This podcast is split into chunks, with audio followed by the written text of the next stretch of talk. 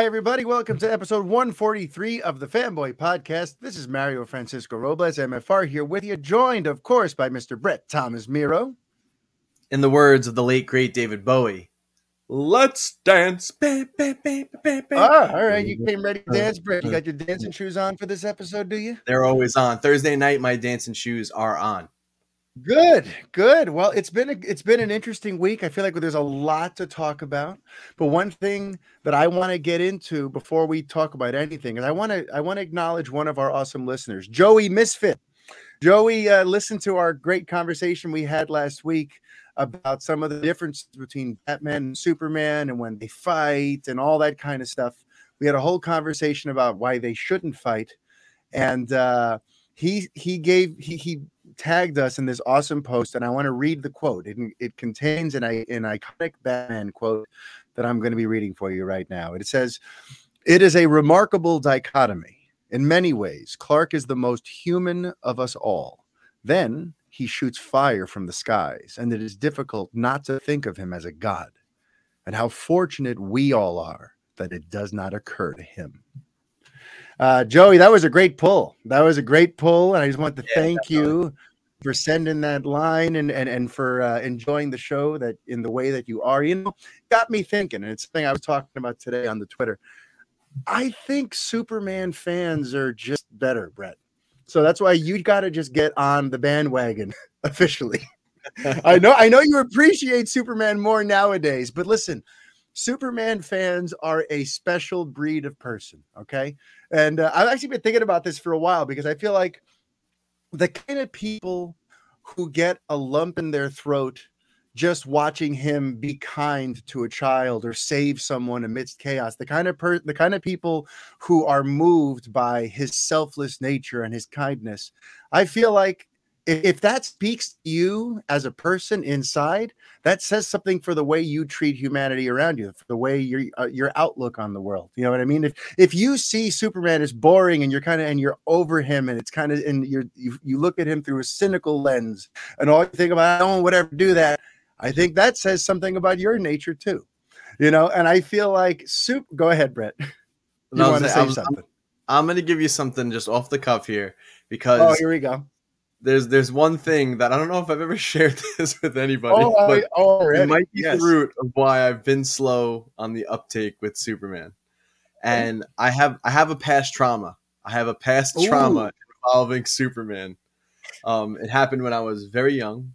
I was Ooh. maybe around two or three years old, and right, I actually had in. Let's hear this. Yeah. I had a Superman action figure, and if you remember, I don't know if they still make them like this, but back in the day, the action figures used to have a removable cape. And in the cape around the collar was like a little plastic piece. And me, a little C shaped thing, yeah.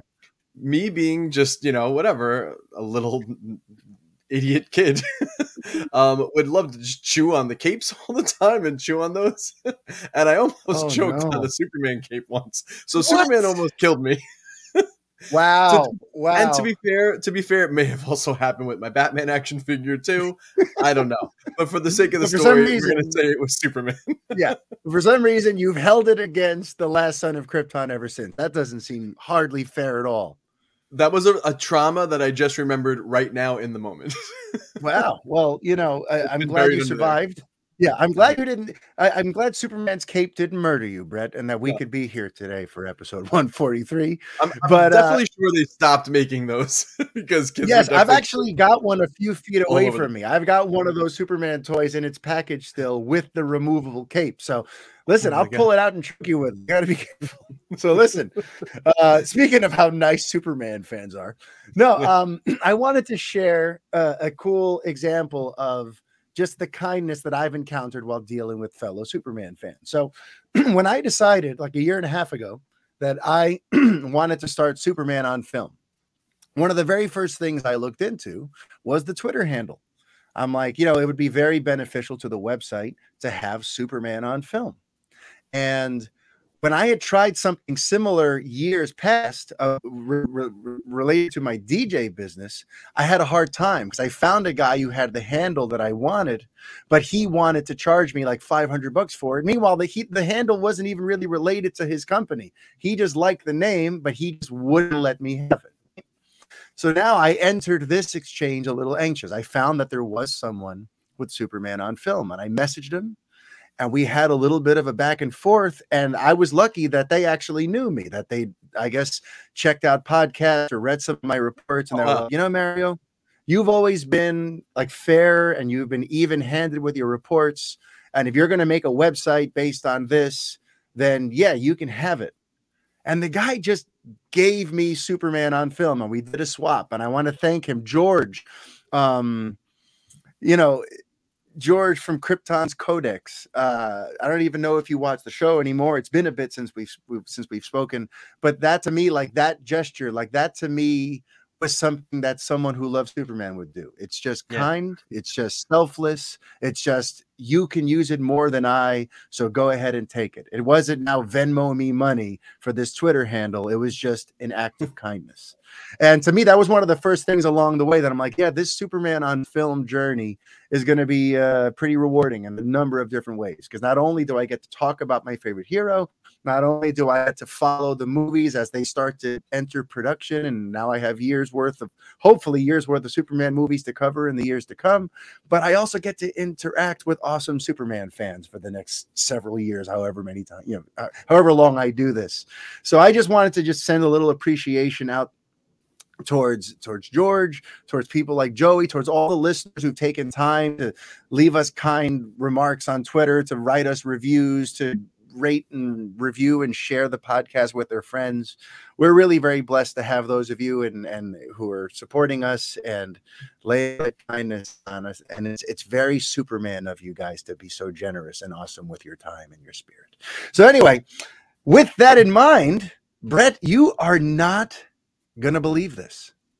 There actually is a Superman on film update.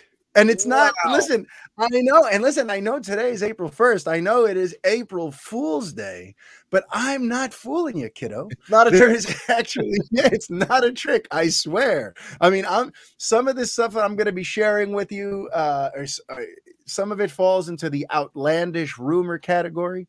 Uh, some of the others fall into things I find rather plausible and actually kind of interesting if we and I want to unpack them with you a little bit. But I feel like before I can fully get into my Superman on film update, I think we should talk about Zack Snyder's big night at the Oscars last Sunday because he won not one but two different fan vote uh, categories. There was the Oscars cheer moment, which uh, went to Army. No, uh, Oscar cheers moment, which went to the Flash. That awesome moment in Zack Snyder's Justice League where he's able to like you know uh, enter the Speed Force and had, fix yeah, he's been reverse his time and yeah, sure, yeah. And then there was the Oscars fan favorite, which was Army of the Dead. And uh listen, you know, regardless, well, actually, let me ask you, what do you think of uh, of those two honors being uh, bestowed upon Mr. Snyder last Sunday? What, when you heard about those, what was your gut response? Yeah, I mean, I think it's uh, at least like the one thing maybe the Oscars did that was like kind of in touch, even though they, there were like some really big snubs this year, were like mm-hmm. big films. But uh, I think yeah. it was cool that they had like a, a, big like cheer moment. That's pretty. That's a pretty cool thing, and uh, you know that they, that they even had these like fan votes. So really, really cool that they included those. I hope they maybe include more uh, things like that. But yeah, listen, um, you know, a lot of these uh you know Snyderverse fans or even yeah listen they're not all Snyder fans they could just be DC fans that really enjoyed the movie um their ability to really you know make a fan impact and get their voice heard is uh is mm-hmm. impressive it is um and and hopefully they did that in a, in a nice and constructive way uh yeah, but I, I think mean, in this case I think cool that they won that. tweeting yeah. the hashtag yeah yeah. To me, the I, whole I thing speaks cool to thing. his legion of fans. Yeah. Uh, I think I think I, I, think it says a lot about what they what, what his fan base is able to do, especially when you consider that these movies were not these big um, mainstream hits. You know what I mean? Like I, I think in, in like in actuality, if we're being hundred percent honest, do we really think that a film that only ever streamed and came out one year ago got the biggest cheer of any movie in history. You know what I mean? It really deserves right. the biggest because it, it, wasn't even just you know for 2021. It was like in general. There were movie there, there were moments in there that weren't just from last year. And it's like the fact that that one won, it really just speaks to their ability to organize and do all that voting. And the same thing, Army of the Dead, I think it did pretty good on Netflix, but it wasn't some yeah. big, huge crossover smash. So we really supposed to believe that that is the big uh, fan favorite of the year? Probably not. But again, it really does speak to Zack Snyder's fan base. And if those of you who participated, I mean, you kicked some ass and you got some things done for him. And I I was happy for him. You know, he posted something on Vero, just kind of like awesome. He couldn't believe that that had happened. And uh, yeah, listen, his fan base is hardcore and they can be counted on. And it's funny, I saw a couple of them afterward like start tweeting like, "What else can we do next? Can we get can we uncancel some other shows?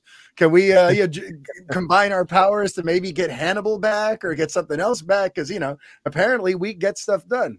So uh, listen, congratulations to Zack Snyder's fans. You got him a real special night at the Oscars. I'm feeling that was a real special reward for a guy who's had a few tough years there in the business yeah, and sure. lost his daughter. And you know, he he's had a, a bit of a bumpy run these last five years, and I'm sure you guys gave him a big reason to smile last Sunday. And I'm about to give some of you a big reason to smile because as it turns out, there are some very, very credible rumors that Zack Snyder's Justice League is now canon and will now soon be revealed to be canon within DC's on film universe. And the rumor is, and I'm not going to get into the specifics of it because that's kind of a plot spoiler. So I'm not going to reveal how it supposedly happens or any other how you know the the, mach- the machinations of that. But apparently, in the Flash, there's going to be a very overt reference to the fact that the stuff happening in that continuity is still actively happening in one of the multiverses here in the DC universe. So before while the people listening to that compose themselves, I'm going to ask you, Brett, to respond. Like, did you ever imagine that this Snyder cut uh, would actually end up becoming something that gets absorbed into the main continuity there? No, I mean, for a while, it really seemed like, you know, listen, we gave you the Snyder cut. Like, you have that, you got that piece of that vision. And, you know, that was like the goodbye. Now we're moving on. And we're gonna, mm-hmm. you know, you know, the things that are still around, like the Flash, like Aquaman, like Wonder Woman, uh, Wonder Woman, are gonna, you know, still exist. But the mm-hmm. actual mm-hmm. whole Justice League, you know, portion of that is kind of going to the bye bye and maybe going to be rebuilt. And now that it's showing this, listen, the the way that the the everything we know so far about this Flash movie, um, being some kind of crisis, Infinite Earths type deal, mm-hmm. this multiverse type deal, um, it, that's the movie that has the power to do that, and it's cool that it seems possibly now that that's going to be incorporated in there too, not just bringing mm-hmm. Michael Keaton back uh, as Batman and, and so on yeah. and so forth. So uh, I'm I am a okay with that. I think that makes a lot of people happy. I don't think it pulls away from their current plans. I really don't think it yeah. hurts anything. Um, and you know, listen, they they obviously see that you know this fa- you know the fan base uh you know i i don't want to keep saying like just snyder fans because there are dc fans who very much and i'm a dc fan who enjoyed we talked about this what last week or yeah. two weeks ago i enjoyed justice league and I enjoyed the yeah. Snyder cut of Justice League. To so, me, it was the best of all his works. Yeah, yeah, it was like the best thing uh, as far as everything he's done. You know, up to that.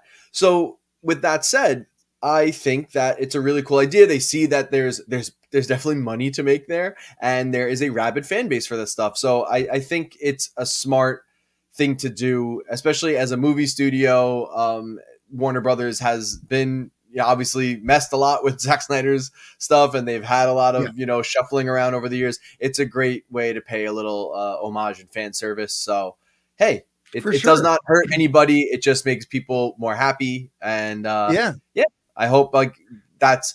I hope that's enough for some people, and we see, you know, what that, you know, how that comes to bear fruit in the future, and yeah. we don't get impatient and start like berating people and start trying to push harder for more things. Like let's just let's just go for the ride. Let's be calm, everybody. Let's just go for yeah. nice, calm boat ride down the river. You know? Yeah, yeah, yeah. And listen, what I like about it is it makes them not hypocrites because that was one of the things talking about the multiverse. You know, in the last year and a half, there's been lots of lip service about the multiverse that's coming for DC. And if they were just going to completely retcon all these other continuities and act and wipe them off the slate and act like they don't exist, then it's not really a multiverse, right? Then then you're not allowing for those other things to still exist concurrently with what you're doing. You're basically saying, well, forget about all those, and this is all that matters now. You know, so people would point out like some multiverse if you're just going to completely wipe out big, huge portions of what's happened already. So the fact that they're going to acknowledge it means that this will be a true multiverse. But let's unpack that a little bit too, though, because, you know, just because they're going to accept it as canon, the likelihood that we'll actually get that JL2 and 3, I, you know, I still have a hard time seeing how they make that work if they were to ever do it. And again, I don't think they would ever do it for the big screen. I think their only real route to do it would be on HBO Max as like a proper follow up to Zack Snyder's Justice League, because that's essentially like an HBO Max exclusive. It's one of their or, or maybe series. a mini series, you know. Yeah, you know. So I feel like that is the natural place to do it. But again, it's the same weird territory that we've always discussed, where you know you have Jason Momoa, Ezra Miller, and Gal Gadot all moved on doing their own other movies. So now to have them come just to you, to do their own solos and then come here and be part of this the rest of Snyder's arc, I have a hard time seeing how they would do that.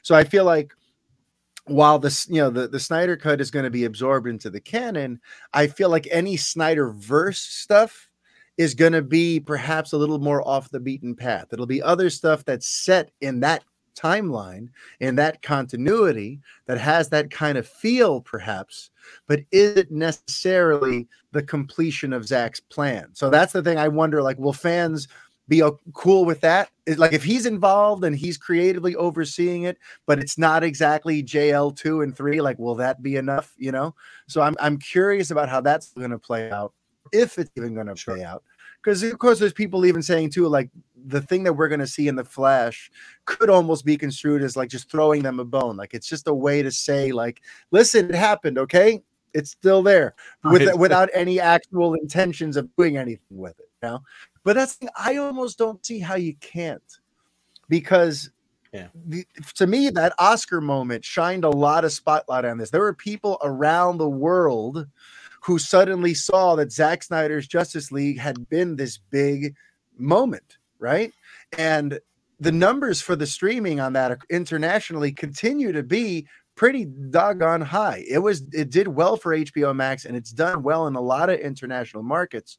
So if you're Discovery or Warner Media, the new corporate owners, and there was just this big moment at the Oscars, you're trying to find a way to like how do I service that audience? There's clearly a very passionate audience for this stuff. So I feel like they're going to find a way to try and service them in some way, but I don't think it's going to be the thing that they're all dying for. So I think that's just going to be the right. interesting thing to kind of keep an eye on. Um, I agree. And now, specifically about our boy Superman and some of the strange rumors that are popping out now that The Flash is having test screenings. Uh, so, one of the things that's making the rounds is this idea that Zod kills baby Kal-El before he ever comes to Earth, and therefore Supergirl is the only Kryptonian on Earth uh, for a portion of the movie. And then I think they're and then they are apparently going to bring Michael Shannon Zod back and Faora back, which we've discussed. But like I'm I'm hearing further substantiations of that fact so I'm like, I can't believe it. So they're bringing back Zod and Faora, but they are they're seemingly having Supergirl be the one who deals with them. Okay, and mm-hmm. Supergirl, according to the rumor I've heard, comes from Michael Keaton's Earth. On his Earth, there was never a Superman. On Michael Keaton's Earth, Supergirl was always the only Kryptonian. Okay, so I'm just I'm I'm I'm I'm laying it all on you, Brett. All the weird things I've heard. Okay, so we have Zod who killed baby Kal-El. We have a Supergirl from Keaton's world who doesn't know really anything of Kal. She's been the only Kryptonian. And then where things get interesting, and I kind of want to discuss because I feel like it could mean something, you know, by the end of the film, there is kind of like a rejiggered main timeline, which I still don't exactly understand how they're going to pull that off. But there is like basically like a new continuity. This is how we know that we're going to have Ezra Miller's Flash in the same world as Michael Keaton's Bruce Wayne, and and you know they're going to meld continuities, right? So apparently, one of the interpretations for how they're going to handle this is in this new continuity, there is a chance that there is a Kal, that there is a Clark, but he just hasn't revealed himself yet. That up to this point in this new version of the timeline, Supergirl, Supergirl got here first. She's the first superpowered Kryptonian that the world gets to know, but it's essentially sort of implied that somewhere out there, Clark is still to come. He's still to rise. He just hasn't revealed himself to the world yet. And maybe that's and that's the thing that gets me in, intrigued. I'm like, if they're going to do that, I interpret it like they're preparing a reboot. They're trying to set the stage for a fresh Clark with none of the old baggage to be there. And they're going to put that baggage on Supergirl. She's now the one who dealt with the events of Man of Steel and dealt with it perhaps in a different way, but she's going to be the one who kind of carries on that Man of Steel sort of you know stuff that we saw happen between Zod and the, the attack on Metropolis. But Clark is going to basically have a fresh slate. That when they introduce him, it's going to be after all that, a younger Clark, I suppose. So there you have it. Let's unpack some of that, Brett. So, what, what, uh, where do we start? Uh, you want to talk about dead baby Superman? Uh, you know, baby Superman. so uh, how would you i mean that's the thing that drives me insane i don't know how audiences would take that but let me ask you do you think that there's a chance that in the flash they're going to make it clear that zod murdered baby kal-el i mean that is really dark i mean like when we say like dark gritty and all that yeah. you know we throw all that superfluous crap around yeah. all the time that is like the pinnacle that's I, next I level. I I think I don't think anyone wants to see that. I think there's a more creative way to somehow finagle whatever they want to do, and I, I don't know. I think that's just gonna like you know, not that you shouldn't do things because it'll make people angry, but I think that's just going to anger a lot of people. I I don't I don't get taking such a hard, you know, left turn to yeah. make this whole situation work. Um, yeah. so that's my my my piece on dead baby Superman. I, okay. I that seems like an unnecessary element. Let's yeah. find a more creative way to do that. You're dealing with a multiverse. You can pull so many yeah. different magical whatever is out of your ass to make yeah, this happen. We don't need to kill a baby. Well, here's my, you know, trying to make sense of it, right? Trying to see like, is there a way that this makes sense? Now, I don't think we're ever going to see Zod on Krypton just, you know, snapping some baby's neck, although that would be special.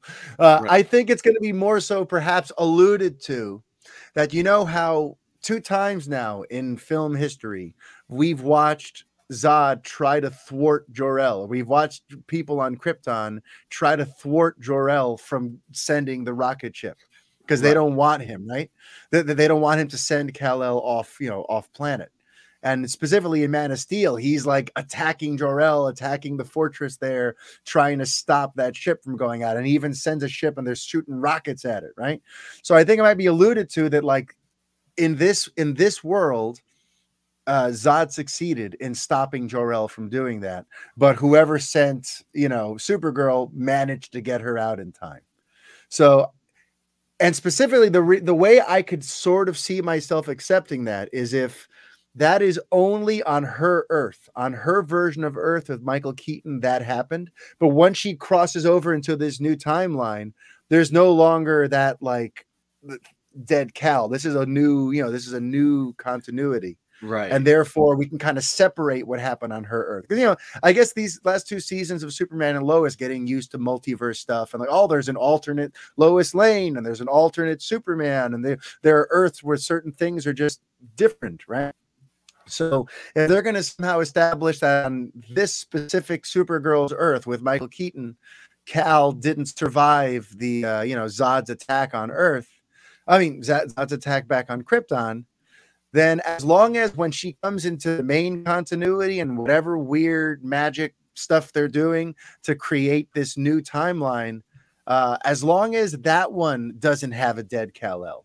you know, as long as that one, yes, she's the first uh, super powered Kryptonian we've seen, but there isn't a dead Clark to deal with, and he still is out there somewhere. I could kind of get behind that. You know what I, I mean? Isn't it just easier though to make it that in Supergirl's continuity and the in the Keaton continuity that there just wasn't a Kal El at all instead of ha- even I, I never. Yeah. But let me be clear, I was not thinking that they were going to show show Zod killing a baby. I was thinking along the same lines, like they were just going to like prevent the the pod from being sent off. But yeah. wouldn't it just be easier to just like not like just in this in this Krypton there was no Kal El, yeah. or maybe Jor El had a daughter instead and it wasn't uh, a boy. Yeah. You know, I don't know. Yeah, yeah, I, that feels like just do that then, because at least like whatever, it's a different continuity. That's okay. It could be some like weird, like totally like uh, you know very different scenario. Mm-hmm. So I don't know. To me, it, it's still. I think it's just gonna piss people off, and then you, and then that doesn't stop you from having like in the new weird converged continuity from having like you know a Clark out there that's still kind of working in secret, much like how we yeah. saw Henry in the like first half of Man of Steel, where yeah. he was just kind of you know out yeah. there doing finding himself and doing things. So like you could still make all that happen, and yeah, then it makes way for uh, what seems likely that they are going to do some kind of a reboot, you know, or, or a yeah. reintroduction of the character with a new actor, you know. And, and, the good news is though, because of the delay and the fact that the Flash is now coming out on my birthday, I'm gonna always call it my birthday because it is June 23rd, 2023. Now that the Flash is coming back on June 23rd, um, you know, we have what 16 months, 15 months until then. And the fact that they're doing test screenings now means they have a lot of time to make tweaks. So let's say that they did include dead baby Kal-El and they are going down this weird path. I'm sure there's going to be a lot of feedback from the audience going, don't do that. That's terrible. Yeah. You know, like please, you know, and they have a lot of time to either reshoot things or cut certain things or streamline certain things, you know? So I feel like, you know, one nice um just one nice benefit this film has that's that stuff like Justice League didn't get in 2017 is there's a lot of time to figure this out before it drops into theaters, you know. Um, yeah. So hopefully, you know, the, the, they are able to work out those kinks, or, or, or there's also the possibility that some of this stuff is completely off. Because I've also spoken to someone who has gotten some tidbits from the test screenings, and the only real Superman stuff that they had to report is that Grace Randolph was right in that the we do see Henry, but it's from archival footage on a TV, but we don't actually get to spend any time with the guy in the story. And that was the only real Superman thing that he had to kind of, you know, pass along my way. So, you know, so there's a chance that a lot of this stuff just got completely came from some fakakta place and none of it happens. But uh, these are the rumors. This is what we have to work with in light of any official statements about an upcoming Superman movie. So, just to sort of recap, there's a possibility of a dead baby Kal El. Uh, it would take place in an alternate Earth. That, that that's the one where Supergirl comes from, and she's there with Michael Keaton. But then once they branch, they come over here. It's sort of alluded to that yes, she's the first Kryptonian on this new Earth, but there is a Superman out there who could reveal himself later on, which in my mind could be an interesting setup for a reboot to kind of rise up in that place. So there's a lot to chew on there. It might, uh, most of it might be real, most of it might be crap, but we had to talk about it. So um, there you go. So now, uh, Brett, how are you feeling? Is there anything on your mind now that I, I got to unload all of my Superman ness all over the beginning of this episode? Yeah. So, as a video game fan, this week dealt a couple of blows. Ooh, a couple of real hard blows. All right. Let's hear And uh, the first is that E3 2022 is officially canceled. Um, both the physical show and what was going to be an attempt of doing some kind of digital show completely scrapped. They want to focus resources on bringing it back for 2023 in some new format. Now, yeah.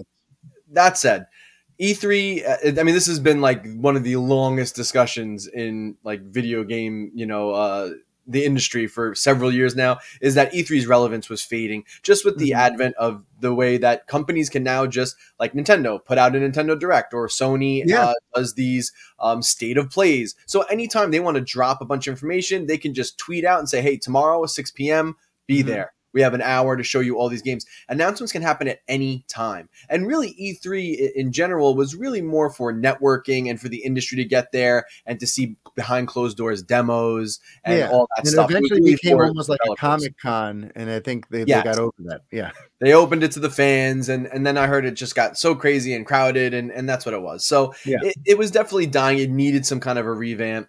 But it is sad nonetheless for me, I always used to call it like, you know, Christmas in June. For me, it was like you knew that there was always this one, you know, weekend, uh, almost a week yeah. really, uh, every year where you were just going to get bombarded. What big announcement? What's going to get yeah. showed off? It was always the biggest announcements and the biggest companies are going to be there.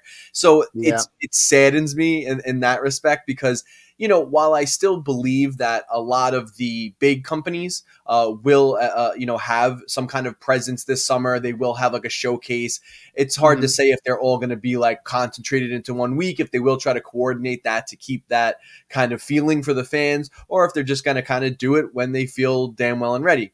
Uh, that said, we will have uh, or the return of Geoff Keighley's Summer Game Fest. He started this like a, I think like maybe like a few years ago, um, and he kind of did his own like you know E3 adjacent uh, you know, broadcast. And now that E3 is not going to be there, uh, he has the potential to make his show really big this year because last year we still had kind of like an E3 and he had some big announcements at his show, but most of them were either, most companies were saving it for their own showcase or for, yeah. you know, uh, you know the E3 itself. So now that we have that, maybe his show is going to be even bigger and, cooler to watch. So yeah. hey, let's wait and see. And uh, you know, I have no doubt like we're going to see some cool stuff this summer. I just think it's it's inevitable. I think they still want to give the fans that, and a lot of companies want to show off, you know, what they've been working on. Especially, yeah. we've had so many delays. You know, COVID really wreaked havoc on the video game industry. There mm-hmm. were games that we should have been seeing, you know, maybe a year ago, maybe this year what a segue. So the other blow this year that I got was that surprise, surprise, the sequel. This, still, we don't have a title. It's still called the sequel to the Legend of Zelda: Breath of the Wild. Yeah, it has been delayed officially to spring 2023. So we'll be waiting mm. another year for that game. Um, I Brutal. feel like at this point. It, it, it, will come out in spring 2023. I don't think we're gonna get yet another delay. Um, yeah. They were aiming for this year. Um, you know, and and uh, I'll, I'll get into it more. But uh, so the other day we got a little uh, basically just was just revealed in a video tweeted out by the Nintendo of America account. We got series producer uh, Eiji Aonuma uh, sporting a very nice new short haircut. It looked great. he looked Eiji, you look great. Um, so he so he came out and you know the typical Nintendo. I love he just him standing in front of an entire black void. Yeah, uh, just to let you know, hey, we know you're excited about this game, but listen, we're working real hard on it, but it's not coming yeah, You're going to be excited for much longer. You're going to have to wait a little bit longer. Yeah. Um, so uh, that said, I uh, was very uh, upset, but also expected it, and also it really got my my hype gears going, and it got my my crazy aluminum foil hat on. And oh, here we go. The, the theories and the gears are going. So, guys, we're gonna have a Zelda update right now, and I went balls to the wall for this one, so I really hope you appreciate it. so, um, one of the first things I will begin with, it's going to be a little, it's kind of organized, but a little over, all over the place. So, the Bring first part I want to mention is in that uh, announcement that the game was delayed. Uh, they did give, you know, just a little, you know, kind of stuff we expected, stuff we know about the title, but there was a nice, interesting little tidbit in there that I want to read. So one of the one of the things he said was that the adventure in this sequel will take place not just on the on the ground as in the previous game, but also the skies above, which we knew already. We knew that they were adding this element where you were going to be on these sky islands, and there's uh, like some kind of diving uh, from the you know the sky down to the ground, and like sh- also shooting back up into the sky. Cool little element. But he also said, however, the expanded world goes even beyond that. So that made me go, okay, so this is not, you know, we, we knew going into this game that they were reusing yeah. the assets from mm-hmm. the original game. It's going to be the same Hyrule map, but likely they were going to make huge sweeping changes to the map, alter terrain. Of course, like I mentioned, again, the, the islands now and this whole other like layer uh, that you can explore. But now that he said it goes even beyond that, I'm like, this game is going to be absolutely insane. I think they are really going to be changing things up quite a bit more than we originally expected. So I did a little, I brought a little show and tell today too. Oh, I can't so, wait we're gonna go into some theories, guys. And this is actually one of my theories. There are a lot of great, uh, a lot of great um, YouTubers uh, online that produce great Zelda content and and have been theorizing for years about this. So I don't watch all of them. I watch a couple of guys. They're really good. But this one, I I I think I could maybe credit myself with. Probably not. It's the internet. But anyway, this is a really awesome book. It's called Creating a Champion. Uh, so they released a series of Zelda books um, uh, a few years ago around the release of Breath of the Wild. So actually, like five, six years ago. Wow, that's crazy. Um, that that much time went by already. Yeah, they did um, Hyrule Historia, um, Art and Artifacts, a Zelda Encyclopedia, and then the final book companion piece was Creating a Champion. So this book is about twice the size of the other three books, and it is dedicated entirely just to Breath of the Wild. Um, wow. It's, it's a really cool. It's made by uh, actually yeah Dark Horse Comics. So I, you probably can still get a copy on Amazon. Has concept art, a lot of cool developer insight, and a lot of uh, extra like detail and lore. It's re- this is the stuff I love when you you read, and we obviously we love that stuff with the comics and DC and stuff. But this yeah. has a lot of really neat stuff in it. Um, they really it's amazing to see like how much thought was put into this world. so um, one little piece in there is that uh, in uh, Breath of the Wild, there is a region of the world called uh, Akkala, and on Akkala is a citadel, and there actually is in here some cool background. Um, so, the, uh, famously in the lore of the game, that is where uh, you know a hundred years prior to Link Awakening in the beginnings of Breath of the Wild, uh, the Hyrulean forces had their last stand against the attacking, you know, uh, Ganon possessed Guardians, and that was where the human resistance basically like fell. yeah, they were defending the Citadel. But there's a really cool uh, little tidbit in there I want to read. Um, Akkala Citadel's primary function was to repel invaders from across the sea and keep them from marching on central Hyrule. The batteries mm. were set up to annihilate an enemy coming from the sea. Um, now, based on the position of that on the map, it is to the east. Um, there is an ocean to the east, and you can't really go, you know, into the hmm. ocean or past that yeah. in that game.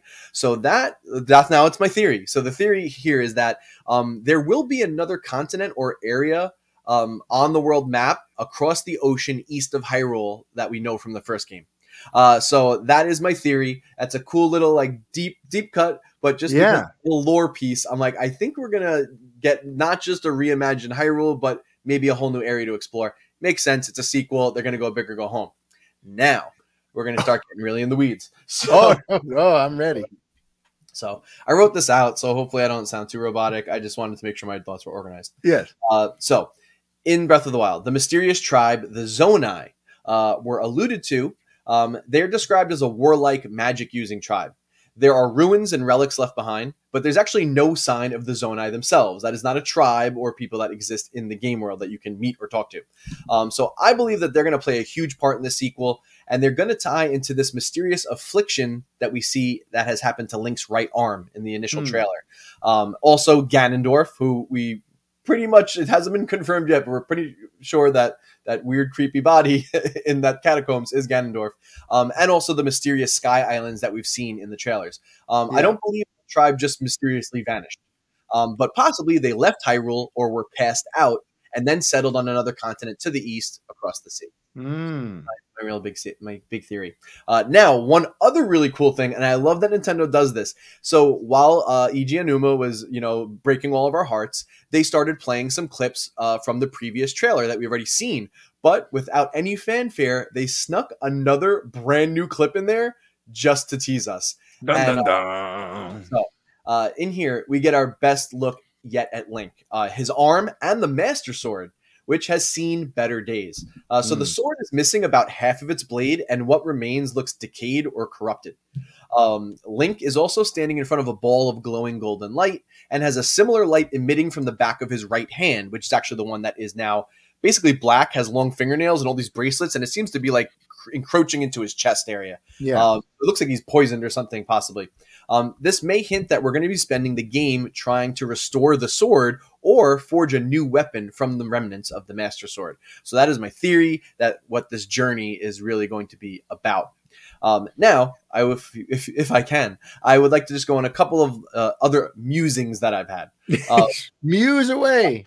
So one of them, uh, this I can't take credit for this one. Uh, I saw um, a GIF on Twitter. So whoever made this GIF, great catch. Um, Link's arm looks very eerily similar to the uh, what I like to call the dehydrated Crypt Keeper Ganondorf.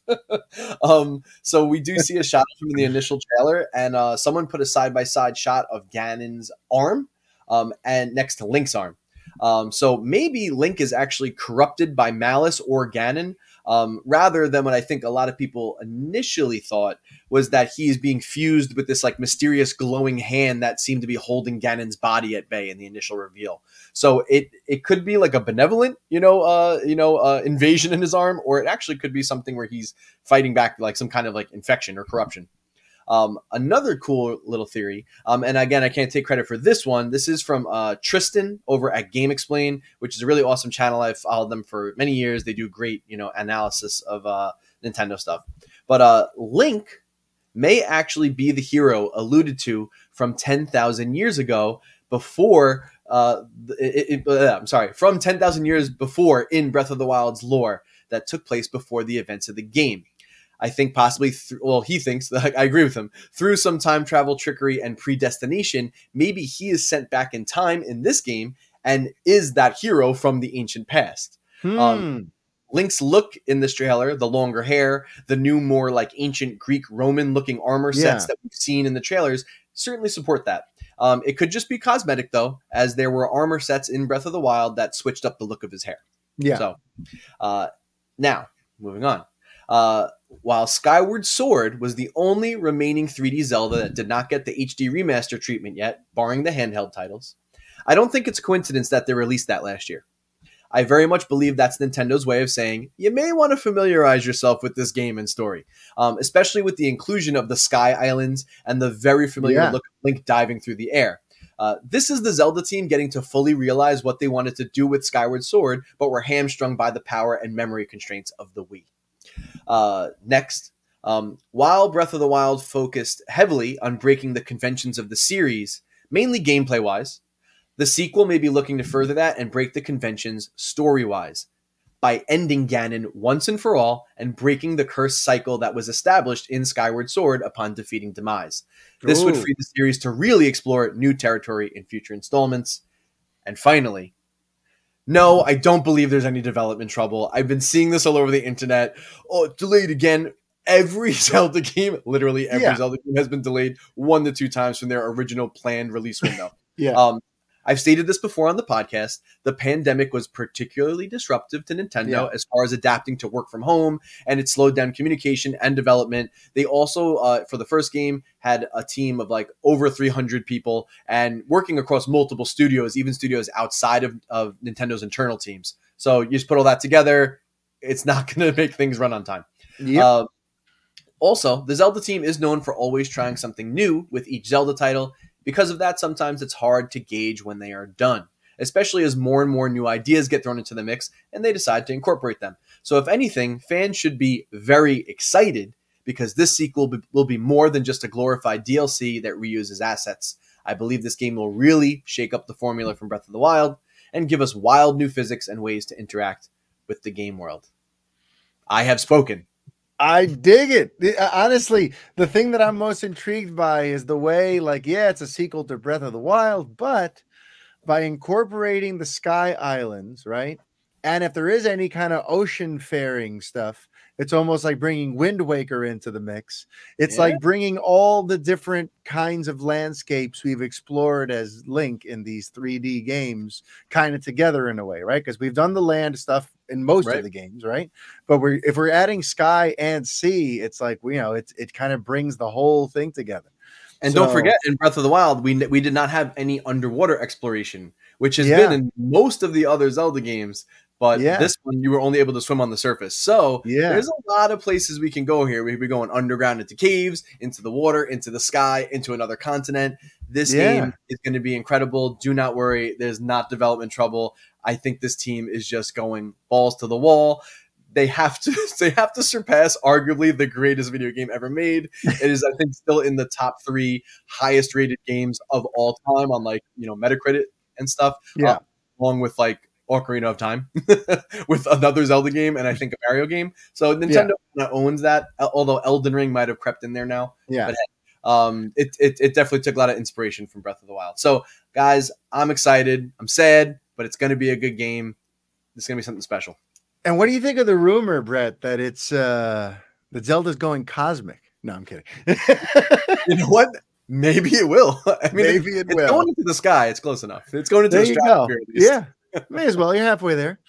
Um, but okay, so now we're going to steer things back over into some interesting movie news this week. Uh, DC's Blue Beetle seems to have added to its formidable cast. Uh, the rumor has it, uh, the rumor goes that Sharon Stone of Basic Instinct fame and things like Catwoman, uh, but we're going to stick with Basic Instinct. Uh, Sharon Stone is, uh, according to the Wrap, is in final talks to play the villain in the upcoming Blue Beetle movie. Stone will play Victoria Kord, who is said to be a new character created for the movie because that always goes over great. Uh, yeah, what like isn't that a great idea in your fir- in your origin story? Let why pull a character from the lore? Let's just make yeah. a new one. Why yeah, not use all the great stuff that's already been established by all these wonderful yeah. comic book writers over the years? Let's just make a new character. Let's but make a new person there's an interesting wrinkle to this one at least. Yeah, that's a little easier to swallow. So yes, the last name is intriguing. If, if it's true that she's playing Victoria Kord, that Kord surname is intriguing because while Xolo Maridueña from Cobra Kai is going to be playing our our titular Blue Beetle. Uh, you know, his Jamie Reyes is actually the third person to take up the mantle. The second person, well, I'll say them all. There's Dan Garret, and there's Ted Kord. Kord, just like Sharon Stone's apparent character, Victoria Kord. So it is going to be interesting to see if somehow maybe she ties in to a previous version of the Blue Beetle. I guess that, you know, more will be revealed. But uh, so, you know, and this is a cast that already includes uh, George Lopez and, uh, you know, a number of other interesting, pretty good, you know, Latin uh, character actors and whatnot. But uh, I don't know. How does this news strike you? Sharon Stone joining Blue Beetle. Was that the thing? Was that the magic thing that got you interested in this project, Brett? That that's what I was waiting for. You said Blue Beetle. I said no thanks. You said Sharon Stone. I said I'm in. um, listen, Sharon Stone, great actress. When she shows up in movies, she brings it. Um, so you know, nice nice to add to the pedigree of the film. Um, it's nice to have a female villain uh, so that's kind of cool too. But it doesn't necessarily get me more excited. It's not even that I have a I don't have a problem with Blue Beetle. I just don't know much about the character. Yeah. Um, it's never a character I've been invested in. So you know this for me. Uh, I will will I see the movie when it comes out? Most likely. Uh, but it, it's going to have to do a lot. You know, for me, it's going to have to really bring me into that world and really grab me. Um, yep. Otherwise, it's going to just be a, a meh for me. So yeah, Blue Beetle. It's got to work harder for me. yeah, it's one of those movies that like it's one of those characters I really know very little about. I think my my my biggest exposure to Blue Beetle was the the bit part he plays in the Death of Superman comics. Uh, so I really I don't have a lot of knowledge of the character, but I do. I'm a big fan of Maridueña, you know the the main character from Cobra Kai, and I'm digging the fact that DC is going to give us a Latino superhero. So, you know, I'll keep an eye out. I'll see the trailers, but it's not a character that I have like, a, oh, there's a Blue Beetle thing coming. I don't have any of that yeah. association with them. But I listen, think the general audiences are, are, probably like us and that yeah. they probably don't know the character too well. Um, yeah. So, yeah, it, it, it's going to have to work that much harder. Um, yeah, that might work. it's got an uphill, an uphill battle, but it can, it can be done. It can be it done. Can be done. It can be done. Um, but yeah, so I hear that there's this uh, game called Tunic you want to talk to me about, Brett? Yes. So, um, this is um, it's a it's a new game just came out. It's been in development for quite a while. I think it was revealed like five, six years ago. People were playing like little demos of it, um, made by a very small team. So I'll give you the quick uh, overview. So it is basically a homage to A Link to the Past uh, from Super mm. Nintendo. So it's a what they call like an isometric view. So it's not top down. It's kind of like if you're looking at a diorama, you're looking at it from like a 45 degree angle. Um, okay. So uh, it has, but it's so it's 3D but it has like that kind of angle. But the gameplay is very much and look, um, even down to the main character, which is a cute little fox that has a green tunic on, um, and you get a sword and a shield, like you look like Link. Oh, but um, okay. There's so that's the kind of the the general you know yeah. you go around you fight enemies there's like little dungeons you get treasures. It's it's basically got the Zelda formula. Now the cool twist though um, is with that isometric view, they're able to play a, a lot with um, 3D space and secrets. So there are little secrets and hidden entrances and, and things all around, uh, hidden behind walls and around corners, areas that just like look suspicious, and you keep walking, and then you can get behind stuff. So it's really fun for exploring. It really brings that. Oh, that's right up and, my alley because I, I I always look for the secrets. My whole thing. Yeah, so man, you would the story. love this. Yeah. Um, that said, it is also very, very hard. um, it's extremely challenging for a game where you're just basically slashing a sword and you have like some little items and magic items and shields here. But basically, um, I, I don't play these games often, but a lot of people have kind of given um, compared it to Dark Souls, um, you do actually have a stamina meter. So when you're doing things like blocking or evading, that uses your stamina. If you mm. use all your stamina, it puts you in a pretty uh, wide open state where you actually take 1.5 damage. Um, and uh, so it, it's it's combat becomes more than just let's just try to slash the enemy. You really have to like not get greedy, time your attacks, do a lot of dodging. So it makes it very interesting from that point. Now, the really cool thing, the biggest neatest, most awesome thing about this game uh, is that the entire game is not in English. In fact, anything signs you come across, any characters you talk to, are actually text boxes pop up, but it is in a language that is made up and basically just looks like weird glyphs. And you might say, well, what the hell is that yeah. all about? Why would I want to do this?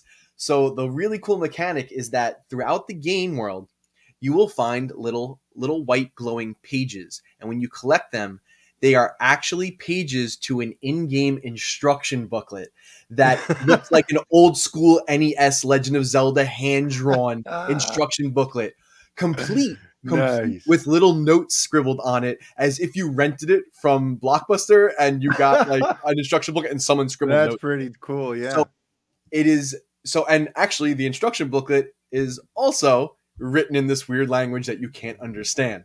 So you're basically relying on images, and there are a few spots where there's English, and it'll say like hit points or stamina, yeah. or like this thing is bad. this will yeah. Like there's little hints like that. But basically, you're finding these pages, and that is cluing you in on where to go, how to get certain items, um, and how to you know complete the game and yeah. it is the most rewarding experience I think I have had playing a game in I don't know how long. Uh, wow, that's a big sale right there. Like six years ago. Um, yeah. So it has all the nostalgia. It's cute as hell, charming. It's just very delightful. The music is awesome, and you can actually get the music on uh, Apple Music and I think oh. like Steam. They have like it's a soundtrack, and I think there's like 60 tracks on it. So pretty cool. Uh, but yeah, this game is is tremendous. Right now, it is an Xbox exclusive. Um, they paid to get like some exclusivity on Game Pass, so that's the good news. If you are an Xbox Game Pass subscriber, you can download and play this game for free right now. It's yeah. not incredibly long. I want to say it's um, depending, you know, how lost you get and how much of an explorer you are, probably anywhere from like ten to fifteen hours long. Maybe okay. more 10 to 12 is kind of i think that's probably where i'm at right now and i'm at, I'm at the final boss. I haven't beat it yet and there's definitely some secrets and little things that i have not found yet. But yeah there, there's a there's a grand mystery too uh like special secret. Um it's amazing. Like it, you'll be so amazed that you think you're stuck, and then you'll look in the instruction booklet and you'll be like, "Oh my god, the answer was there the whole time." If I just looked a little deeper, and it is so fun getting those pages and then looking and getting that little hint and going, "Oh, you know what? Maybe I need to go to the east now." And it's it's just those little moments like that that are so rewarding. And you get there and you find the item and you beat the boss. Um, I've had so much fun with this game. It is a real delight. So like I just I needed to talk about it because I I love it, and it, it very much it feels like a Nintendo game. You know, yeah. it has that Nintendo quality, but like that old school Nintendo like quality from like Super Nintendo, and yeah. it's uh it just hits it hits all the right notes. So uh please, you know, if you have a chance, check it out. Um, after the exclusivity ex- exclusivity for Xbox, I don't know how long that's going to be. I feel like it's probably going to be like maybe like a three to six month thing. I don't think it'll be like a full year. I fully expect this to get released for like um it's probably on PC right now too. But I fully expect it to come to PlayStation, and I don't see why they can't uh, make it come out for Switch. Um, yeah. I, it probably won't run in 4K on Switch, but I, they can definitely make it work because it, it is a more stylized art style. But oh mm-hmm. boy, what what what a treat! So um, definitely check well, it out. Tunic on Xbox Game Pass. of nostalgic old school treats, uh, Yes. Some kind of sad news came up this week about an old school favorite actor of mine growing up. Uh, none other than Bruce Willis. Bruce Willis, our boy John McClane himself, is retiring from acting at the ripe old age of 67 years old.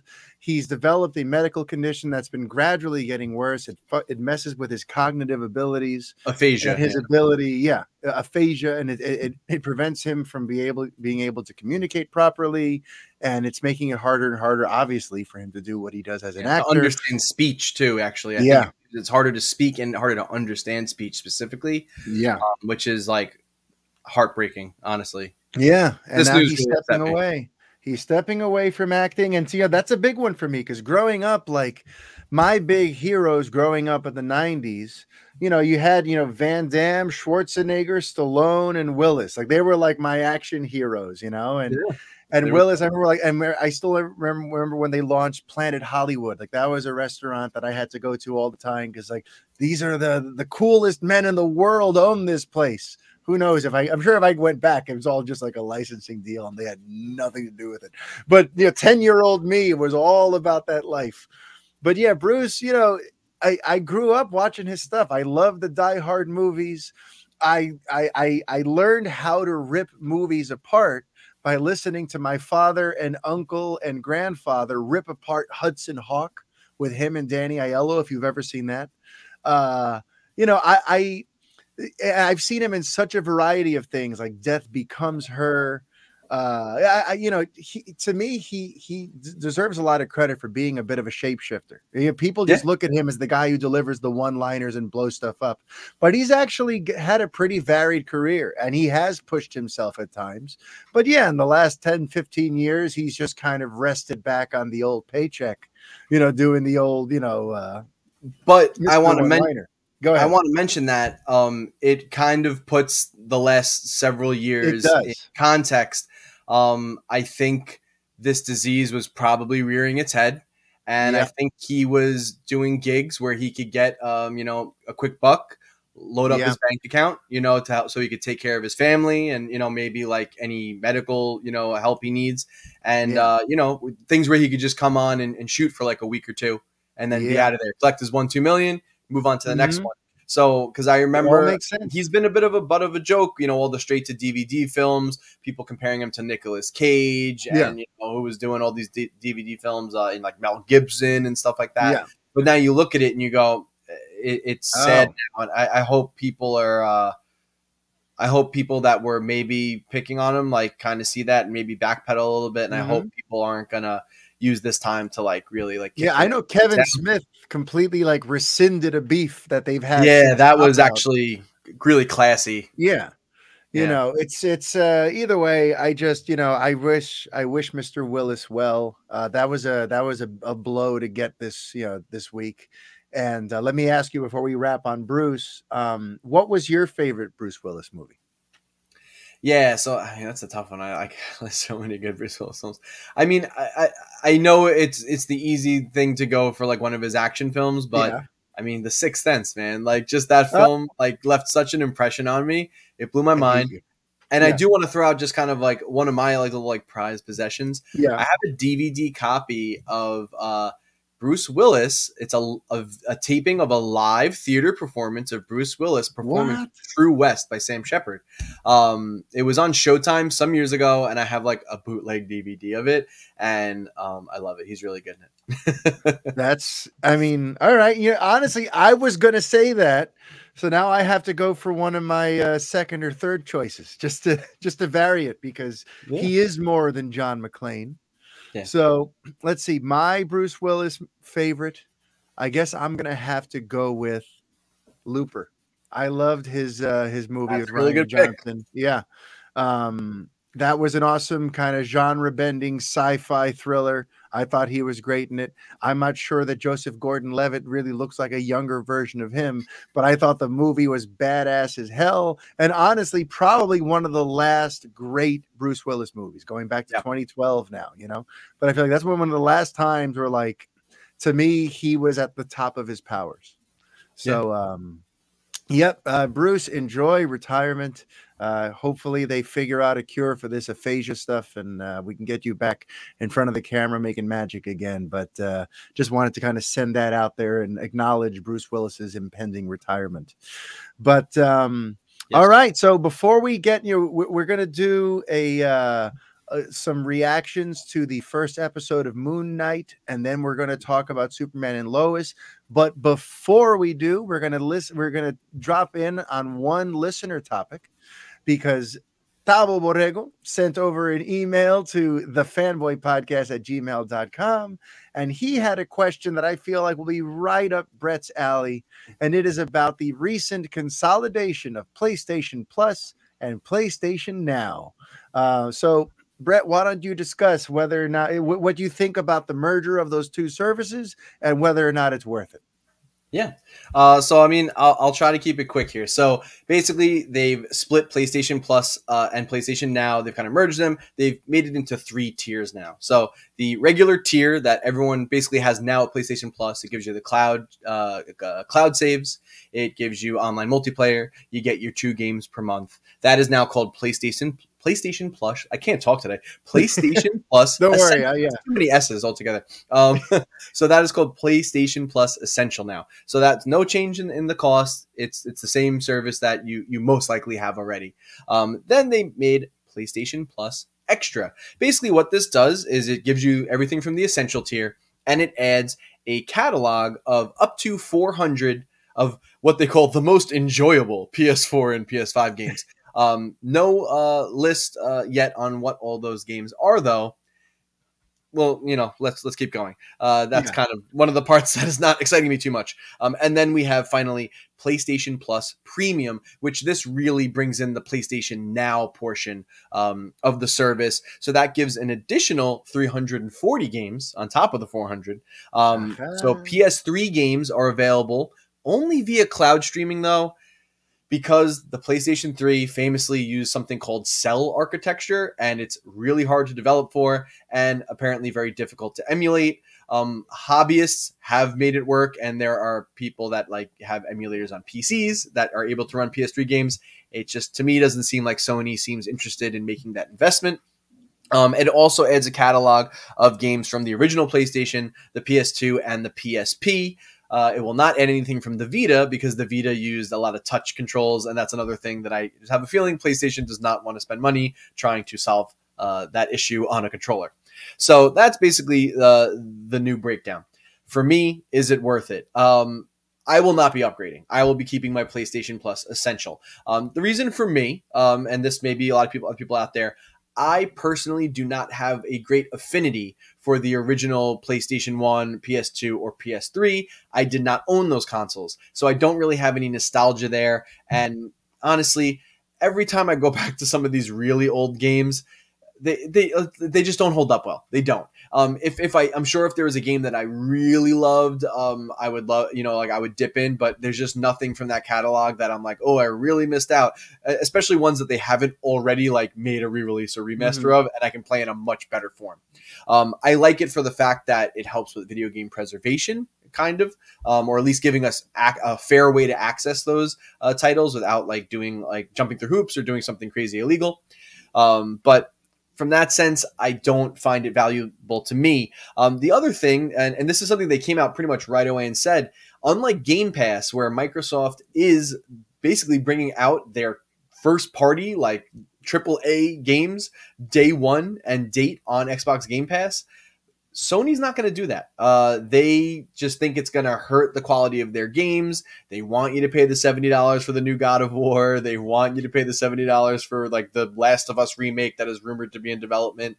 Uh, they want you to pay that. And listen, I love Sony first party titles. I am happy personally to go buy those games outright. My PlayStation is mainly I, I mainly have that system to play the PlayStation exclusives and mm-hmm. some of like the higher tier AAA third party games. Um, now, as a someone who is what I like to call platform agnostic, I have I have Switch, I have Xbox Series S, and I have PS5.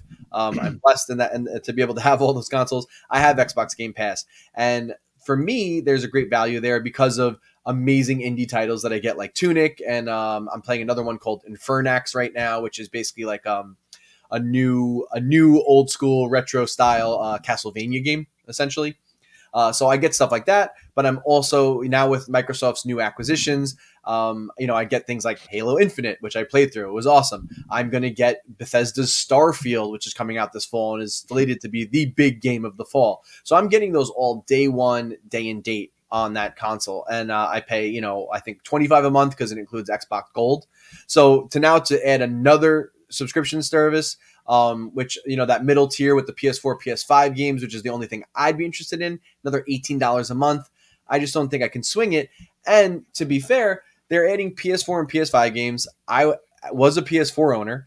I played all the games on PS4 that I wanted to play. Yeah. So pretty much they're gonna just probably slap those games. Like they've, I think they did throw out a few things. Like I think maybe God of War Ragnarok, uh, not Ragnarok. That's the new one. The first one got the new God of War reboot is going to be on there played it already. The original Horizon Zero Dawn, played it already. Uh, Last of Us Part Two, played it already. Um, so all that stuff's already going to be on there. And then PS5, the console just came out. There are not too many games out, and the ones that I heard they're going to throw on there, I've already played and beaten. Uh, Miles Morales, uh, Spider-Man Miles Morales, and um, I don't know, there was another one. Yeah. But so for me, it's just like you're not really offering me anything that I haven't played already, and I and the fact that you're not going to give the first party titles day and date it just does not justify the cost for me. Um, I know they're going to have third party titles, and I'm sure they'll get indie titles on there as well, uh, just like Xbox. But it's like I already have the Game Pass. So for me, my verdict is if you don't care about Xbox or you don't have Game Pass, it might be valuable to you.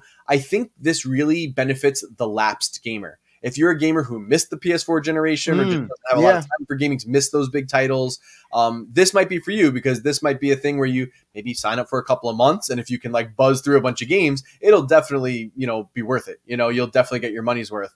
But um, I think for people that have other subscriptions, eh, there's just more value there. So uh, that that's my verdict. I, I don't know that it's worth it unless you haven't played yeah. all the great games.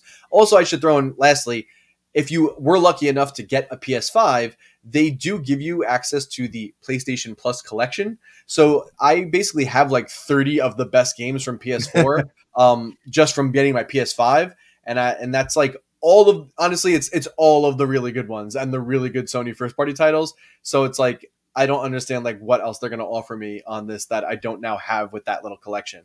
So there, uh, there it is, guys. I, I, I it, it sure is a thing. It sure is a thing. And it if you have you a question about a thing that matters to you, be sure to send it to the fanboy podcast at gmail.com. All right. So, just some quick uh, reactions. You know, the uh, Marvel gave us a new series this week over on the Disney Plus. Moon Knight, starring Oscar Isaac and Ethan Hawke, made its world premiere. And uh, we've both watched the first episode. So, yes. Let, let me kind of just let me let, i'm going to actually start this time because uh well i went into this totally cold i know dick about Moon Knight. Okay, I, I have seen pictures of him. I've heard people gush about how cool he is. I've heard people say, "Oh, he's like Marvel's Batman," but I'm like, but he has. It looks like he's got some supernatural stuff going on, and Batman's just a dude in a suit, so I don't get that. But um, you know, I really like. He's just someone I've had like a a passing, glancing connection to. Same here. So same I went into this. Yeah, I went into this totally cold not knowing what a Moon Knight story should even be like, or what his origin is, or what like the staples or the the main things I should be looking for. I just went into this completely cold. Just let's see what the hell a Moon Knight is. and uh, I got to tell you, if I if we weren't covering this stuff, I probably wouldn't continue. Uh, I thought, listen, I like Oscar Isaac. I'll watch him in anything. I like, I love Ethan Hawke. I'll watch him in anything.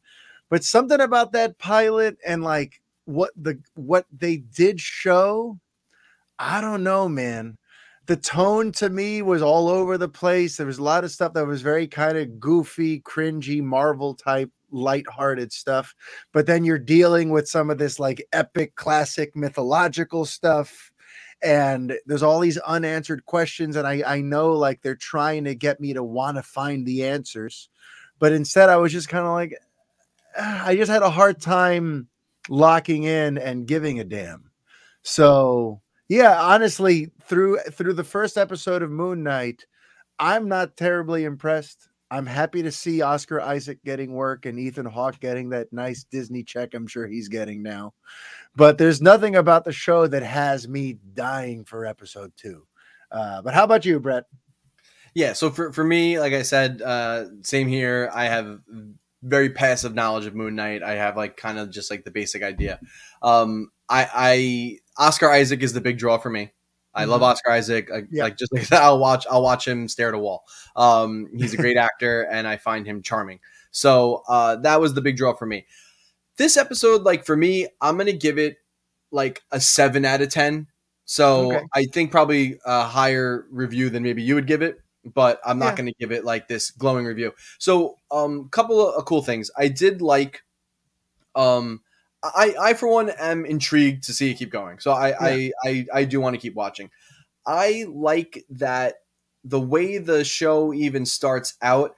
Um, it's not quite I guess you could call it an origin story, but it's very clear that uh, some crazy crap's already been going on. Yeah, from the from the onset, which yeah, I like. They a, just, yeah, a pole. Yeah, they kind of just put it right into it, and yeah. um, so that was intriguing. I was like, why is he chained himself? Why does he tape his door? Why does he have sand around his bed? So that yeah. was that was kind of interesting. Um, some of the some of the the stuff got a little maybe hokey with the voice. I, I, I think there's something not clicking with me. Like they got a great actor. They got F. Murray Abraham uh, to be, um, I think, the Love voice F. of uh, the god that is like possessing yeah.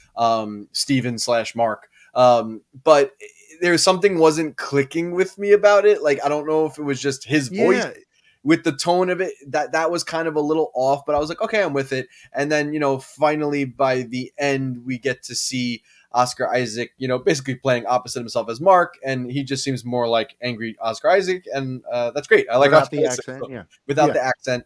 Which I've also the accent's weird and kooky, but um, supposedly he has said that there is a reason that the accent sounds kind of shoddy.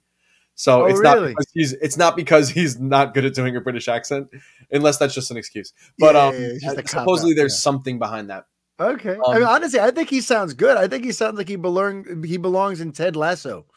You know, to me, uh, yeah, like to me, he sounded like he could be on the coaching staff with Ted Lasso. It's a, li- a little so. cartoony, almost though it sounds. But uh, I'm hoping, yeah, like I you mean, said, there is something that goes uh, that explains yeah. why that voice is. But um, you know, they had some cool action sequences. Um, I, I like kind of uh, how they're depicting like basically we're, we're kind of just seeing the aftermath of everything like he's having these yeah. blackouts.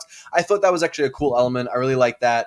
We did finally get to see him in the suit at the end very very briefly. Very i briefly. wish there was a little more of him in the suit in the first episode but i guess but, that's the point right? Yeah it, it, it, it, got me enough. But yeah it was it was a 7 out of 10 uh, i'm gonna give it a benefit of the doubt because it was the pilot um, you know, just to shout out to like a friend of the show and, and someone that uh, I've uh, met on Twitter and, and played Smash Brothers with, with with uh, our boy Isaac, uh, Michael Thomas uh, at Novice Cinephile. He actually uh, did get to see the first four episodes and has a nice little uh, preview up on YouTube. So check him out uh, at Novice Cinephile, and I think it's Novice Cinephile on YouTube as well. But he, I watched his little like preview of the first four episodes, and he got me hyped for this. Um, so I- am really hoping that he is correct, and the next you know few episodes are really going to turn it around for me. It is only, I think, a six part miniseries. I think only at six episodes, so it shouldn't overstay its welcome. So I'm hoping it really hits the ground running. Um, and like I said, I, I appreciated that they kind of really like started off like at a pretty quick pace, and and I think they'll just kind of catch us up as we go along. Yeah. They didn't have to spend too much time uh, rooting around in yeah. like like origin. Uh, so well, there's gonna be flashback stuff, I'm sure. For sure. Yeah, for me, so for me, if I had to rate it, it's like a five out of 10. It stated its case. I'll give it that much credit, but I wasn't really buying what it was selling. I will check out the upcoming episodes just to see how things unveil, eh, develop, and hopefully uh, Michael uh, is right about that. And honestly, we're going to need something to watch because the next show we're about to talk about is going on another freaking break until April 26th. So we're going to have a few weeks with no Superman and Lois. So bring on the Moon Knight and hopefully it's ever elevating levels of quality. But for now, let's go ahead and talk about that Superman and Lois episode we got before this latest hiatus. That would be season two, episode nine. So uh, this time I'll open the floor to you. How did you enjoy this most recent episode uh, were there any moments that stood out to you as awesome or terrible? Yeah. I I really enjoyed uh, this episode. Um, it was uh, pretty much a Superman-less episode. Mm-hmm. Uh, they, he took a, a back seat, um, and they they spent a lot of time on the kids. Uh, this episode, uh, a lot of time, maybe too much time. Um, again, I, you know, I, I I know, like last week too, I was saying I love all the family stuff, and I do, and I love the stuff between uh, Jonathan and Jordan. Um, but you know, the stuff with Sarah, and this week with um, uh, Natalie. Yeah, yeah, Nat. Um, that stuff just like it kind of dragged it down, and it, it, it's. I'm not the target audience for that yeah. part of the drama. Um, uh-huh. poor, poor Kyle, poor Kyle, man. He's just yeah. getting beat up and and and burnt and, Set on and, fire and divorced and, and all these things. It's just yeah. like he really is, he's getting just beat up on. So there was that part I was like not wild about, but it did give us time, uh, you know, some other characters uh, time to shine this episode. Um, so we got to see Jordan really start using some of his powers and kicking some butt, and that was really cool. And uh, if I may jump to the end, really Go cool little it. reveal uh, as other Bizarro Jordan uh, no, sorry, Biz- Bizarro Jonathan uh, coming in, but what was really cool, basically wearing the the Superboy outfit, the red pants, the leather jacket. So yeah. I was like, that's really cool. Um, because it's and, the reverse. So over there, he's the one with the powers, I imagine. Yeah. So that that's uh that was a cool little twist, and yeah. So I, I think uh, I'm really, and you know, they, we got a, a, another little shot of of Clark, um, uh, at the end, like a quick one of him. So uh, obviously, I, I, think we'll get back to what's going on with him next episode, which of course is like I, what I think we all want to see. Yeah. Uh, one thing I will mention too, though, is while he is uh, flying into the portal, we see like his suit start to like strip away a little yeah. bit. I wonder if we're gonna get a new suit. Ooh, yeah, that'd be awesome. And you know that how I feel about awesome. the suit. It's not my favorite, so yeah. I kind of hope we do. but anyway, yeah. I mean, by Would the you- way, it's such a shame, yeah. by the way, that like these suits they can't do a good enough job of just showing how jacked he actually is you know all, all these action heroes they put on so much you know, they, they put so much effort into getting these superhero physiques but then they still have to wear the muscle suits. You know, Henry Cavill dealt with that. Ben Affleck. Yeah, I don't get why that. they need to have the goose suit. Like, just like it's fine. I'll believe it. Like, you're, you're telling me this man flies, shoots lasers out of his eyes. Like, his arms don't have to be so freaking big. Like, they're yeah. they're big enough. I get it. He's Superman. Yeah but like there was an episode Jordan all like little like scrawny yeah. and he's knocking dudes out. Like, how come yeah. that's fine? How come he doesn't wear a goose suit? I don't get it. But I feel like Tyler made them shoot him shirtless three episodes ago just to like listen, look at me, okay? I work out a lot. All right. Don't it's not just the suit. Remember, there was like a completely obligatory for no particular reason. Here's Clark without a shirt talking to Lois looking ripped. And it's like, you're totally trying to prove a point. But that's the thing. He he doesn't need the extra padding.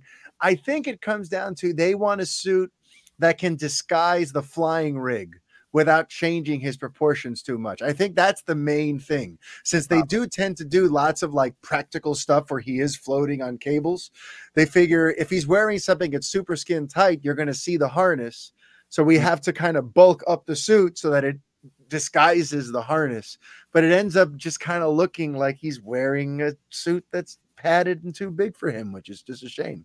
But for me, what wasn't a shame was the start of this episode. To me, the rest of the show could have been dog shit.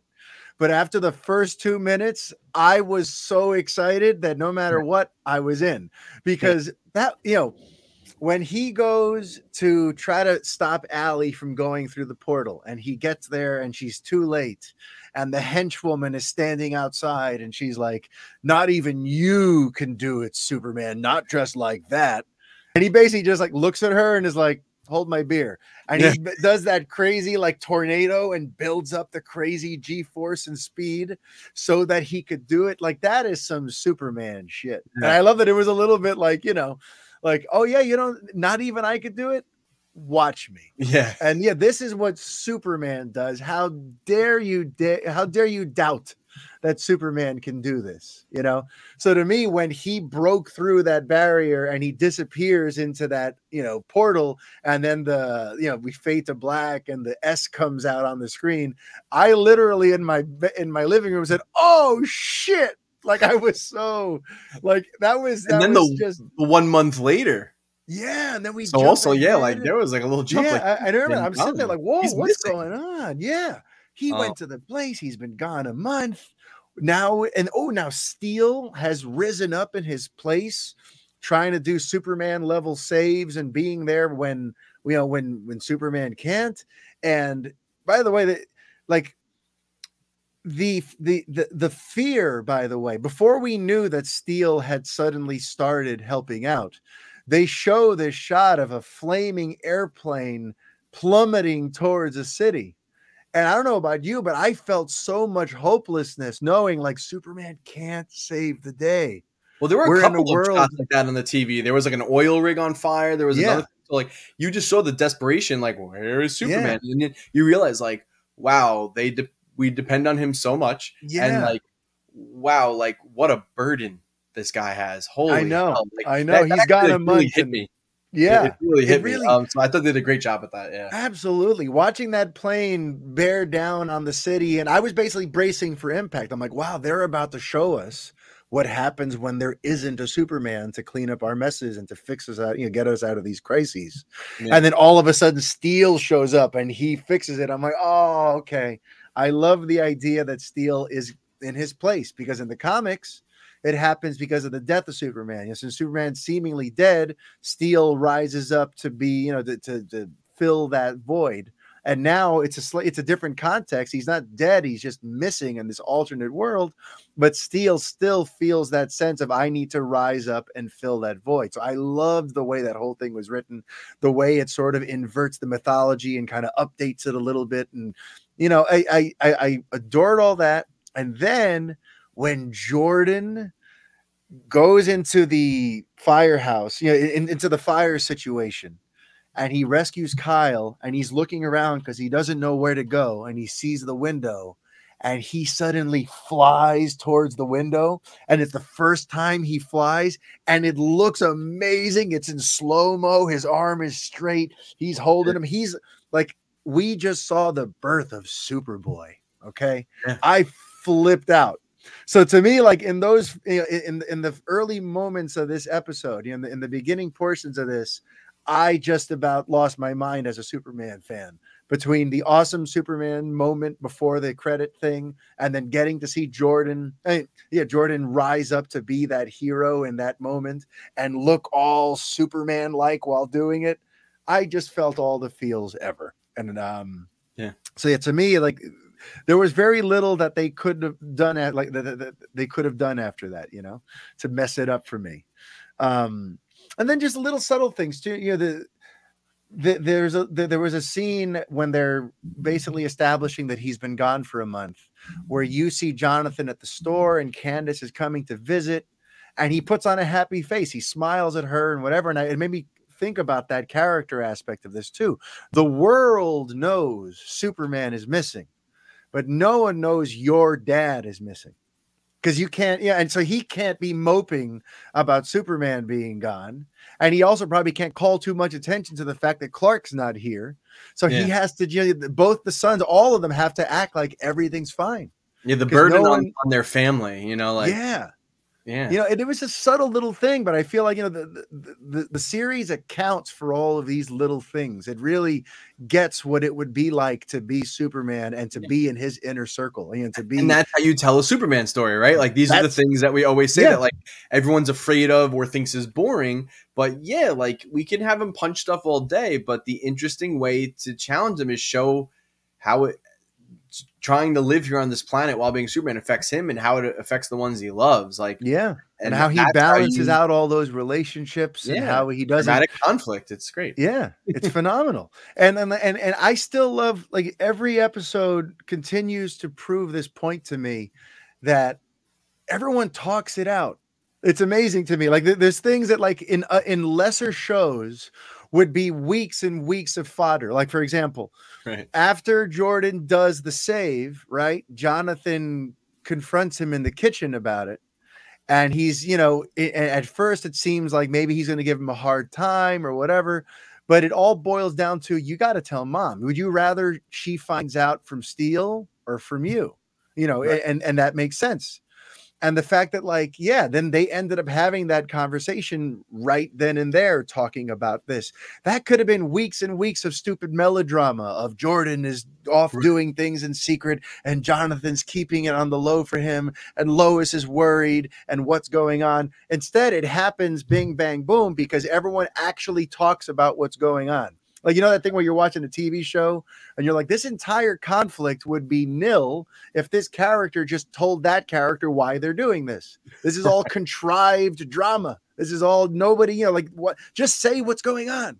And in Superman and Lois, they tend to always say what's going on, and the characters all offer each other like great advice and support and understanding and things that in like lesser crappier cw arrowverse type shows might have been turned into some no you know soap opera fluff subplot to round out the 22 yeah. episode season here it's like no the, the the, the characters actually hash stuff out and solve yeah. things and help each other out everyone is kind of yeah, I just I, I I can't say enough good things about the fact that just all the writing and the way the characterizations work that everyone just talks through their stuff and it's not just stupid teen melodrama um, yeah. I love the moment, by the way, like the moment you were just talking about where Jordan and Jonathan talk. But when when Jordan tells me, he's like, "Yo, I flew," and he's like, "You flew?"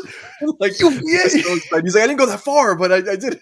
yeah, and then even at the end, where, where where where Jonathan's walking away, and he's a little upset about. It. I forgot how the scene resolves. He's a little, you know, there's something he's anxious about. But as he's picking up his backpack, he walks away. He's like, "Congrats on flying." like, it's just very nonchalant, but you know, and he is happy for him. He's not resentful of it. You know, he really they have that brother love. I love that. I have um, a question. Go I have a Superman related question, and there's something in this episode made me think of it. So, um, it was in the beginning. It was like yeah. uh, when when Clark, you know, heard that heard Allie going into the portal, so then he, he zips away. So it looks like Lois was sleeping in bed and he was in bed too, but it looked like he was awake. And it made me think: Does Superman sleep? Like, does he need to sleep? Does he get tired, or no? Does he just stay up all night like a weirdo in bed and just like I don't know what he does? Yeah, I mean, in the comics, it, does he go to bed? Does he sleep? Does he does he need to, or does he just do it just to do it? I it's not something that gets very directly addressed ever. I can't answer you directly on that because yeah, they I don't think he has to sleep, but I think he, you know, might do it. I don't know, but I don't think I don't think he has to sleep. I think in theory he'd be going around breaking night doing saves in the middle of the night while Lois is sleeping. But uh but yeah, that that, that is a pretty good question. if anyone watching knows a more accurate you know an answer for Brett about whether or not Superman sleeps, please lay it on me because that's uh I've never had that uh addressed in any meaningful I, I see him way. eat but does he have to eat? And he drinks wine on the show. He does all kinds of things. Yeah, but we all know that Superman can't get drunk unless yeah. he gives up his powers at the Fortress of Solitude, and then he can go get drunk and be angry five o'clock Shadow Superman. There like, What? That's Superman three. That's Superman three. Richard Pryor. Yeah. You know it. Um, but one thing, uh, something else that I loved about this episode was also Jordan. Uh, undoubtedly has his father's moral compass, his sense of what's right and wrong, and this feeling of, I have these powers. It's my responsibility to do something about it. Hmm. And yeah, he gets a little testy with his mom, and that leads to some conflict. And, you know, they even work that out more or less. But I love that. I, I loved seeing that he has his father's sense of right and like he can't just sit idly by. That's always been the thing about Superman, about Clark, where like Jonathan, his father, is always trying to keep get him to keep a low profile, and and you know the the world might be scared of you if they knew what you did, and all that sort of stuff. Right. But eventually, he just has to because he feels a responsibility that if I have these abilities and I'm not helping people, then I'm the reason they're hurt you know and you could tell jordan has some of that too that he feels this responsibility and i just love how much that came through. And even also on the on the subject of like talking it out like a a a one-dimensional character who i've hated for most of this season in the span of one little monologue suddenly now i have a lot more respect and i'm talking about jonathan's girlfriend candace because when she made that point clear about the desperate position she's in, that her father's sick, her whole life they've moved from town to town, they're constantly uprooting because things are in disarray, and now he's having health issues and they can't afford to pay for his medicine. Then it suddenly makes you understand why someone might be desperate enough to sell drugs. Right. You know what I mean? It's suddenly, you know, I love it. The show puts you in that position to suddenly have to put think like, you know what? What would I do if I were in that position? Maybe she's not all bad. You know, if she's doing this to protect her father, and if she's doing this because she loves living in Smallville and doesn't want to have to move away again and uproot her life again, and this is the desperate situation she's in because, you know, the the the the the, the subtext I think was kind of a shot at the American healthcare system too. That we have a system now where people get punished if they get sick. You know, you lose your life savings, you can end up destitute if you, you right. know if you have a bad run of health. So that's where you get people who end up in these desperate situations. And that's where it leads to things like the opioid crisis, because now they can't afford the medicines. So now they have to go get cheap knockoffs and they get stuck on these evil pills or they get, you know, or on, uh, other things. Yeah, to me, it was like it was all like a subtle way of addressing that. And I love it. The show kind of goes there. I love that she mentioned that we, you know, he's sick and we can't afford to take care of him. Because isn't it absurd, by the way, that in the richest country in the world, we have a situation where people can just basically lose their entire livelihoods because they happen to get sick, you know? So I love that that went there. I love that they humanized Candace and um yeah that's it yeah smallville all, is middle america you know what i mean and like yeah the, that the issues like that do happen in middle mm-hmm. america you know like we live in on the east coast uh and we live in like the city you know what i mean yeah. we live we live there so like it is very different and like i like that they really the fact that they live in smallville they really yes. like vested time and effort in writing smallville as like this small suffering town in middle America. I mean, that was like literally like the whole first season was about yeah. that, but like that is true to life for a lot of people in the middle of the country. Um, I'm so glad you said that though. Yeah. Cause it, and it yeah. shows us a slice of America that Superman has never really tackled on screen. A lot of times by the time we follow his adventures, he's in Metropolis. He's, yeah. Yeah. Like the only Smallville stuff we really see is, is, you know, idyllic flashback teenage stuff when things were it was a simpler time. We've never seen a Smallville in a contemporary setting how it how things would be going in today's America in a town like Smallville and all yeah. the different little you know hot button issues that come up. So I just to me the show continues to just be masterfully written. I love the characterizations. I know that there wasn't a lot of Superman this week, but I have a feeling too like they did a lot of heavy lifting on the emo- uh, on the interpersonal arcs of all the humans around him right? And yeah. I feel like a lot of that is to set up what's going to happen in these next five or six final episodes of the season, sure. from 10 sure. through 15.